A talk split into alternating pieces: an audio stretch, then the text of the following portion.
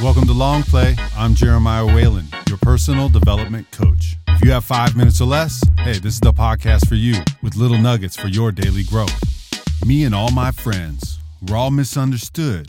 They say we stand for nothing, and there's no way we ever could. What are you waiting for? What's your limiting belief? Are you loving yourself? What fear is holding you back? Did you learn the lessons? Who would I be if I didn't ask you the questions? Did you take the time to know your day? Did you take time for a little play? Are your relationships growing the right way? Who would I be if I didn't ask you to say?